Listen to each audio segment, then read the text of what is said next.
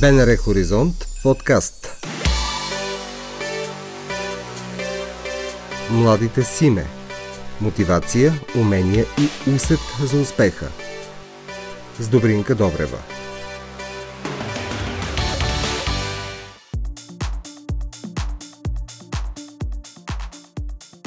Наш гост е Луиза Славкова, основател и изпълнителен директор на Фундация Софийска платформа, член на Европейската мрежа за гражданско образование.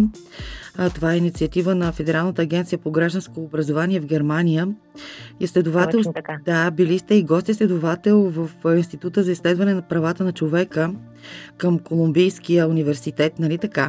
Вашето CV всъщност е изключително красноречиво и посветено на гражданската кауза и точно в този момент, в международен план, вътрешно-политически план, а изобщо малко след старта на гражданското образование като предмет в училище, този разговор идва на място. Да започнем от гражданското образование като предмет в училище. Това като че ли беше една дълга борба, но все пак имате ли представа какви са първите резултати, как Софийската платформа помага, защото вие също предлагате уроци? Вие сте права много, че въвеждането на един такъв предмет е дълъг път. Първо, защото е, разбира се, отговорна работа, за разлика от така идеологическото образование по време на един друг режим, каквото го е имало в България преди 1989 година. Гражданското образование е точно обратното. То вместо така да се опитва да стесни като фония възприятията и мисленето на хората, то би трябвало да прави точно обратното. В България като посткомунистическа държава в началото на 90-те години е имало много негативни емоции спрямо един такъв предмет. Защото, разбира се, опита ни по време на комунизма бил точно такъв негативен, с индоктриниращ, идеологизиращ предмет. Гражданското образование е точно обратното и явно трябвало да мине малко време и така да ги няма тия чувствителност и най-вече пресния спомен от предмети, от които се очаква да правят така индоктринация в една или в друга посока. И всъщност има една сравнително малка, но много активна коалиция от преподаватели, професорски преподаватели, изследователи, практици, на които така темата за гражданското образование никой не спира да бъде кауза. Благодарение на усилията на тази коалиция, всъщност и много от преподавателите, професори, университетски преподаватели в философията, предмета в един момент всъщност става реалност. Тук, разбира се, мога да спомена доста от колегите, с които и ние работим. Човек може да каже, 30 години след края на комунизма е доста късно за въвеждането на един такъв предмет. Аз да ви кажа, мисля, че трябва да се радваме, че успяхме да го въведем, така че добре, че го има. Идва малко късно и от гледна точка на това, чисто кога се преподава. Той се преподава в 11 и 12 клас, когато така вече младежите са сравнително големи. Човек би казал, че ако до тогава имат формирани някакви нагласи, то те в 11 и 12 клас трудно се променят. Това не е съвсем така. Младият човек е гъвкав и пластичен, така че с него може да се работи в много различни посоки. Но разбира се, хубаво би било, ако в образователния сектор се появи предмета и по-рано. Ние направихме едно изследване миналата година, което се нарича Индекс за гражданско здраве, и това е един доста богат документ, но имаме един отделен сегмент, фокусиран изцяло върху младите хора на възраст 12 до 18 години. И това, което показва то е, че има така ясна, отчетлива нужда, но и пространство за такива ценностни разговори с младите хора, точно когато са на около 12-13 години. Това би означавало някъде около между 5 и 7 клас. Какви са тези разговори, да, точно в тази връзка? Какви уроци трябва да оживяват? Философията, подхода към гражданското образование, нали, говорим тук стриктно в рамките на формалния образователен сектор, т.е. в училище, обикновено са така в няколко посоки. От една страна, в идеалния случай, ако работят така наречените междупредметни връзки, би трябвало да няма гражданска тема, която да не може да се подхване в който и да е учебен предмет. Дали сте в част по математика, дали сте в часа на класния, дали сте в част по биология, физия, химия, разбира се, хуманитарните предмети винаги са най-близко до гражданското образование. Би трябвало да няма никаква причина да не може да се подхване един граждански разговор. В крайна сметка, живия живот дава ежедневно, почти ежеминутно, особено в такива нажежени времена, като сегашните, поводи за такива разговори. Така че повод за разговор по тема близка на гражданското образование може да има. Да не говорим, че съвременният подход към този предмет е той да не бъде концентриран само върху политически институции, да кажем, както е била на времето така традицията в, и в немскоговорящия и в англосаксонския свят. Разговорите по гражданско да бъдат чисто фокусирани върху институционалното измерение на политиката. Или пък другото, така посоката, в която обикновено философите дърпат, политическа философия. Какво ни казват философите от античността до наши дни за начина, по който съществува нашите общества, за обществените договори, за естеството на демокрацията, за човешките права. Гражданското образование събира в себе си какви ли не теми. През разговора за здравната грамотност, който стана много популярен заради пандемията, в която продължаваме да живеем вече 2 години. Разговора за финансово-дигиталната грамотност, който стана много популярен след края на финансовата криза 2008 година, но и с нарастването на различните видове финансово-дигитални инструменти, но и с многото измами, които наблюдаваме в интернет и в социалните мрежи. Разговора за медийната грамотност, който също стана много популярен в последните години, заради това, че се намираме някакси в постоянно състояние на хибридна война и на измезалят от фалшиви новини, с които нямаме винаги механизмите за справяне. Разбира се, голямата трудност при преподаването е всичко друго, но не и теоретичен предмет, ако трябва да успее наистина да възпитава или да култивира определени компетенции у младите хора. Това е малко като с разговора за демокрацията и корупцията. Ако те са абстрактни разговори, в никакъв случай един млад човек, но и разбира се и един възрастен, не може да ги приведе върху ежедневния си опит. Тоест той не може да ги смъкне от абстракцията, от ниво разговор за цели или за идеали, върху това какво всъщност означава тя в ежедневието му. И затова именно предмета в училище се преподава и се оценява на база на проектна работа. За да има устойчивост във времето, една гражданска инициатива изисква постоянство.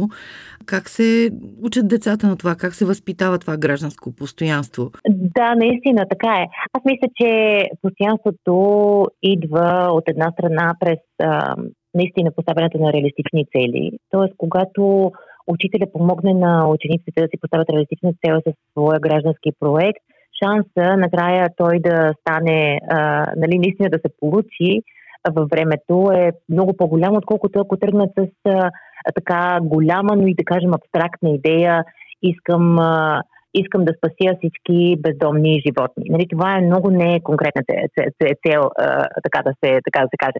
Тук идва и другата тема в часовете по гражданско образование, която е един и от начините всъщност и ние да помагаме да се мотивират младите хора да изучават предмета, е именно това, че в част по гражданско образование човек може да придобие компетенции по проектен менеджмент. Което, нали, така в първи момент си кажат, проектен менеджмент, гражданско образование, тук сега не отидохме ли много далеч, но всъщност от една страна децата виждат тук конкретния си интерес, защото на пазара на труда се търсят много кадри с добър подход към проектния менеджмент, но от друга страна той наистина дава една рамка, която помага на човек да се даде сметка дали една идея гражданска е устойчива. Второто нещо, и аз много ви благодаря за този хубав въпрос, второто, което помага устойчивостта в гражданските каузи, това е да си намери човек общност, с която да я прави. И тук на мен това ми се струва, че може би едно от най-големите предизвикателства пред нас като общество, но и принципно към преподаването на гражданско образование, към учителите, към самите ученици. Усещането ни за общност при нас, заради много ниските нива на доверие, е много... още някъде на базово ниво е много скъсано. Ние се доверяваме на най-близките си, на родителите си, на семейството си, на децата си, но там нататък в момента, в който отидем така, като се казва на английски, в extended family, нали, в вече широкия кръг от семейство, започваме да се доверяваме все по-малко. Доверяваме се малко на лелите и чичовците си, доверяваме се по-малко на братовчедите си, още по-малко пък на приятели, съседи, колеги, със студенти, да не говорим пък, нали, за непознати хора, особено ако те имат някакви, по някакви белези са по-различни от нас, дали по образование, дали по социален статус или религиозно или етнически. Създаването на, нали, така, възпитаването от децата на това, че Ако не си в общност от съмисленици, много трудно първо може да постигнеш дадена гражданска цел, но и второ, тя много трудно може да стане устойчива, защото в даден момент, като на теб ти свърши енергията, хубаво да има други, които да поемат, защото е много ключово. Много е ключово това възпитаване на работа заедно, работа в колектив, сътрудничество, оставяне така на възможността на всеки да му изпъкнат талантите, вместо всички да искат да ръководят само дадената малка работна група. Това е едно от трудните за възпитаване, според мен, особено в българското общество, компетенции. Като че ли в момента, ако говорим за общности, са най-типични общностите, които се обединяват около опазването на околната среда, поне в тази посока има развитие. Да, любопитно е, че това подхващате като тема, защото аз така си спомням, че когато стартирах големите протестни вълни покрай Грета Тунберг, Петъци за бъдещето, не знам дали си спомняте вие, че в София Петъци за бъдещето почти нямаше. И аз поне по това, което съм виждала по медиите, съм забелязала една много малка група млади и активни хора, които съм виждала така да протестират в няколко петъци, което ми дава на мен усещането от една страна, че това самосъзнание е на друго ниво при нас в сравнение с други държави, най-вероятно. Просто някакси разговор за климатичните промени по същия начин ми се струва, че е прекалено абстрактен за нашето общество и за нашите младежи. И по същия начин, поне онова, което аз съм забелязала на терен, е, че когато разговора за околната среда се води през конкретика, която е близка до децата. Дали е това, че родителите им не рециклират, дали е това, че съседите им изхвърлят безразборно буклук, строителен, просто е така в местната река. Дали е разговора за качеството на въздуха. Тоест, когато тези разговори са конкретни и местни, тогава ми се струва, че хващат повече дикиш. Но има и нещо поколенческо, както казахте вие. При много младите деца това забелязваме ние в училище, защото може би темата започна да се чопли с тях още съвсем отрано. Много училища в страната има кофи за отделно събиране на отпадъци и всъщност тази чувствителност пред децата я има от много малки, просто защото тя наистина се възпитава много рано. Но в будното гражданство са необходими възрастните хора, пък както разбрахме от така вашия преамбюл, те са обременени от политическите процеси в България. Та, как да станат будни гражданите, активни, онези възрастни хора, които са изпуснали уроците по гражданско образование, такива каквито те са адаптивни за времето сега? Тоест, един много бърз наръчник и за големите хора, които да, трябва да подкрепят по пътя и младите. Да. Първо да не... аз като говоря за гражданското образование сред възрастните, и то тук се разделя на две групи. На български език мисля, че дори още нямаме речника за разговор по гражданско образование за възрастни. То се разделя, сега ще направя лош превод в ефир, на неформално и другата думичка е informal на английски, не знам на български как би трябвало да е, пак в някакъв смисъл неформално е. Но първо, неформалното гражданско образование е онова гражданско, което се случва принципно извън формалните образователни сетинги, т.е. това, което става извън класна стая и извън училище. И това е това, което много често неправителствените организации правят. Ние работим по същия начин като НПО, също с възрастни хора, т.е. ние не се концентрираме само върху млади. Разбира се, промяната в нагласите при възрастните хора става много по-бавно, защото ние все пак имаме така малко по-силно изразена ценностна система на гласи и обикновено промените стават или през някакъв, през опита, през преживяването, съпреживяването на ситуация, която ни кара да обърнем на гласите си, или с много време и търпение. Но другия начин така за учене на гражданско образование е този информален, както се казва на английски, който се случва обикновено на други места. Той се случва на места, на които принципно не би трябвало да се случва гражданско образование. Музеите, културните институции, работното място са такива примери. И ние тук от последните няколко години всъщност се опитваме да развиваме формати по гражданско образование на работа. Един такъв пример е доброволческата програма, която стартирахме с юридическия отдел на една голяма технологична компания, в която първо правим обучение за самите юристи, но след това ги впускаме в доброволческа работа в класна стая с млади хора.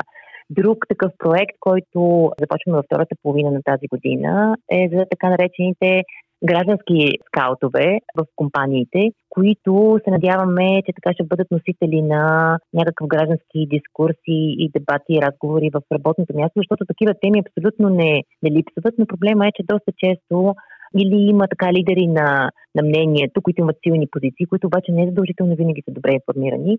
Останалите някакси не смеят да си вдигат гласа, а доста често на работното място, ние първо, че прекараме голяма част от времето си на работното място. Въпреки че сме в дигитална среда, някои от нас, нали, другите продължаваме да се виждаме и имаме възможност да водим разговори с колегите си. И добре се пак тези разговори, нали, да не залитат винаги да не залитат често или в генерализации. Всички са лоши, всички са добри, тия са такива, тия са такива, или пък да не залитат дори в конспиративни теории, ако щете, които също така в ерата на социалните мрежи много бързо се разпространяват. Така че има възможности, има шансове и за възрастните хора. Просто е въпрос на усилие, и то е въпрос на усилие в необикновени места и с необикновени формати. Ние на фундация не работим, въпреки че името ни е Софийска платформа, ние не работим почти в София, нито с учители и ученици, нито пък, нали, с така граждански активисти. И последните 3 години развивахме програма за повишаване на точно на тези граждански капацитети на активни българи в страната. По малките населени места, където доста често те така имат усещането, че са единствения човек с гражданска енергия в примерно, ако вземете едно малко населено място с 10 хиляди души, и така се чувстват самотни, чувстват се неподкрепени и заради това така рядко си позволяват да подхванат някоя инициатива. Докато с тази мрежа, която ние започнахме да градим, програмата ни се казваше Европа като общност на граждани, защото събрахме една група от около 40-50 такива така активни граждани, които всъщност след края на програмата правят инициатива след инициатива. Което, нали, на нас ни показва, че всъщност енергия има, въпрос е просто да се малко по-креативно да се мисли за тия формати. По-устойчиви, да са по-продължителни. И наистина там става въпрос за единия човек, ако щете. Нали, не става въпрос за както е модерно в наши дни да правим кампании по социалните мрежи, които имат, не знам, хиляди или милиони кликове. По-скоро тук става въпрос наистина за работа с човека в продължение на седмици, месеци, години, а не нали, нещо, което очакваме да бъде така транзакционно, да даде резултат веднага. Просто няма как. Ние сме човеци, бавно се променяме. Помислете си само колко бавно се променя един лош навик, ако изобщо някога. Така че по същия начин трябва да се мисли и за демократичните гражданската култура. Колко е голяма стъпката от гражданското образование към доброволчеството? Виждаме сега, без значение кой учил, кой не учил, този изключителен рефлекс, който показа българското общество към беженците от Украйна. Всеки помага с каквото може. Вие мислите ли, че нещо по тази траектория на гражданското съзнание се е събудило?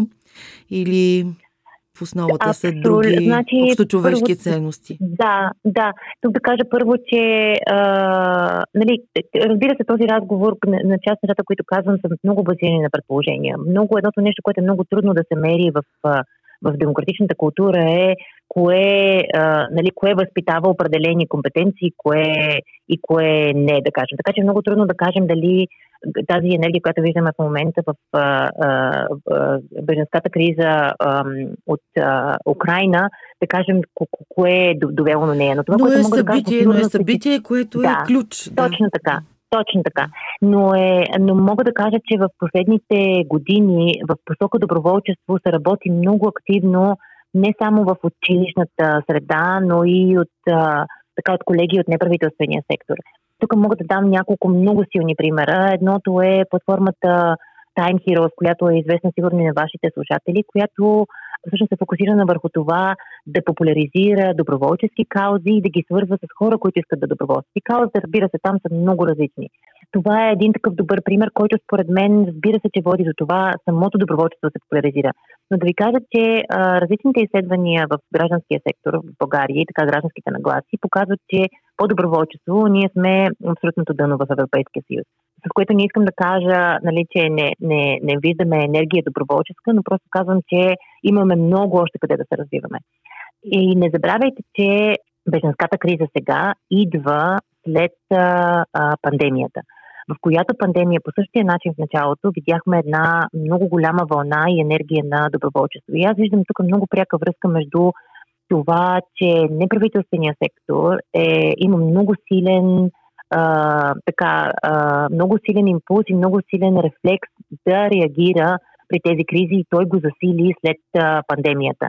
Защото в момента организациите, които седят на първа линия общо взето в организирането на помощи, са до голяма степен онези, особено нали, извън сторицата, защото в сторицата винаги правим много неща, са онези, които бяха на първа линия в пандемията. Не забравяйте и, че разликата в реакцията, както на гражданите, така и на сектора, е голяма, сравнявайки какви бяха усилията, които положихме 2013-2014 година в бежанската криза от хора, които идваха и търсиха закрила от Сирия, от Ирак, последствия от Афганистан и съмнение нали, са сега. Така че според мен има тук няколко неща. Едно е, че заради това, че малко нали, нашето общество, като централно европейските общества е сравнително, нали, не толкова хомогенно, колкото те, разбира се, ние имаме други етнически малцинства тук, т.е. много повече етнически малцинства, но заради това, че по някакъв начин ние се живеем с идеята, че сме сравнително хомогенно общество, рефлексът прямо украинците,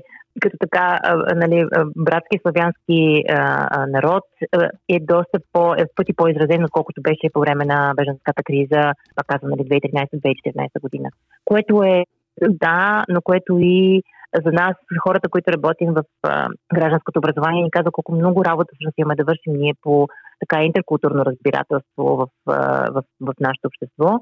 И пак казвам, нали, бежанската криза сега, или нали, не наричаме бежанска криза, бежанската вълна от Украина, е всъщност идва 2 години след началото на пандемията, в която пандемия това стиковане между граждански сектор, който реагира на първа линия и неговата способност да мобилизира доброволци, за пореден път се доказа и така се и стабилизира според мен и за това тази вълна на помощ, която виждаме в момента е в пъти по-изразена, но тя е и много присъствена в социалните мрежи, което за мен за пореден път създава, може би в някои кръгове като ваше и мое усещането, че е много силно застъпена, но е възможно тя да бъде така, тя да е присъствена в нашите балони тук на централните квартали на София. И още един въпрос за демонстрацията на критично мислене, която всъщност би следвало отново да е продукт на гражданското мислене, съзнание, образование, подкрепено с образование. В тази посока това е за протеста, за начина по който протестираме ние и всъщност за начина по който протеста трябва да води до промяна на политики. Тоест, доколко са успешни българските протести? Аз се радвам, ако ме поканите, пак да ви гостувам след известно време, когато публикуваме този индекс за гражданско здраве, който ви разказах, защото ние там всъщност се опитахме да разберем, имаме нали, на национално представително ниво е правен индекс, така че данните говорят за всички нас. Какво разпознаваме ние като форма на участие българите? Дали и какво разпознаваме като форма на промяна? И много интересно е, че за нас, т.е. ние сме така някакси в мисленето си, въобще не сме антисистемни, което означава, че ние разпознаваме изборите като форма на промяна, което също е интересно, защото в крайна сметка вие знаете какви са резултатите от последните избори. Процента на неучаствалите доста ме на компютъра е прекалено висок. Но за българина някакси изборите са формата, инструмента, начина на промяна в обществото. След това идват протестите и след това някъде в дъното идват различни други граждански форми на участие, като присъединяване към неправителствена организация, писането на петиции, работа с институции и така нататък. Тоест ние протестите ги разпознаваме като форма на участие, което ни седи така сравнително високо на стълбицата на граждански ценности, бих казала, но тя идва след изборите, което, нали, пак казвам. Ако беше най-вероятно в Гърция е точно обратното, защото ние тук доста често се шегуваме с колегите, че ако стане нещо, нали, гърците винаги са на улицата. Може би това е нашата перцепция от другата страна на границата. Не знам, нали, не знам вие как го усещате, но така сме се шегували, че най-вероятно при тях е обратно. При тях изборите идват след протестите, при нас първо са изборите. Протестите идват след това, но много по-надолу са другите форми на участие. И мен всъщност това ме притеснява, но и това ми дава като професионалист посока за работа. Жалко е, че не сме успели до момента да възпитаме така у себе си други хоризонти на гражданско участие. Това, че на нас, примерно, работата с институциите не ни седи на радара. това, че можем да упражняваме натиск върху тях, това, че можем да употребяваме механизми за прозрачност и контрол. То идва и с една сравнително ниска култура на познаване на институциите. Ще ви дам един така малко комичен пример. Имам удоволствието от вече 2-3 години да бъда в журито на Националната олимпиада по гражданско образование. Тя е за деца от 1 до 12 клас и е много любопитна, защото там децата кандидатстват с граждански проекти. И тези проекти защитават, а най-голямата така възрастова група от децата между 8 и 12 клас пишат есе, освен че кандидатстват с проектната си идея. И преди няколко години един така проект, който представях младежи, вече не помня в коя възрастова група, беше проект за подобряване на градската среда чрез ремонт на пейките и градинките покрай тях в градската градина на дадено населено място.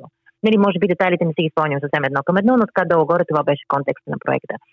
И това, което младежите бяха направили, беше, че чисто сърдечно бяха пребладисали пейките, без да се сетят обаче, че тези пейки са нечия чужда собственост. И че най-вероятно устойчивия граждански механизъм в този случай би бил първо да се поинтересуват чии са пейките, второ да се поинтересуват чия работа е да ги преблади с тези пейки и трето да намерят начин най-вероятно или да насърчат. Ние ще доброволстваме с който там е отговорен от съответната община да ги преблади са, че съберем пари за боя, ако няма общината и така нататък и така нататък. И нали, тогава ти изграждаш една пътека за работа между гражданите и местната власт, но и съответно показваш, че ти обръщаш внимание на тия неща и от тук нататък общината знае, че ти ако не се грижиш редовно за тези пейки, след година или две, когато пак се улющат, гражданите със сигурност пак ще те потърсят, за да потърсят така от теб отговорност, защо тези пейки не са в състоянието, в което би трябвало да са. С това искам, нали, това е много такъв базов пример, но и индексът, за който споменах, го показва. Показва, че така хората в много малко от случаите всъщност въобще се интересуват от работата на институциите и се опитват да проявят какъвто и да е контрол и така и да изискват повече прозрачност от тях. Но и всякакви други данни на нас ни показват, че общо взето отделните групи в обществото, дали са неправителствен сектор, дали са институциите, дали са малко съществуват сами и нивата на доверие едни към други, но и така нивата за готовност за сътрудничество са изключително малки, което пак така за пореден път ни показва посока, в която да работим, само не знам дали един човешки живот ще ни стигне за всички тия теми. Чухте епизод от подкаста «Младите симе». Можете да ни намерите на сайта на Българското национално радио, в платформите Spotify и SoundCloud и каналите ни в Apple и Google.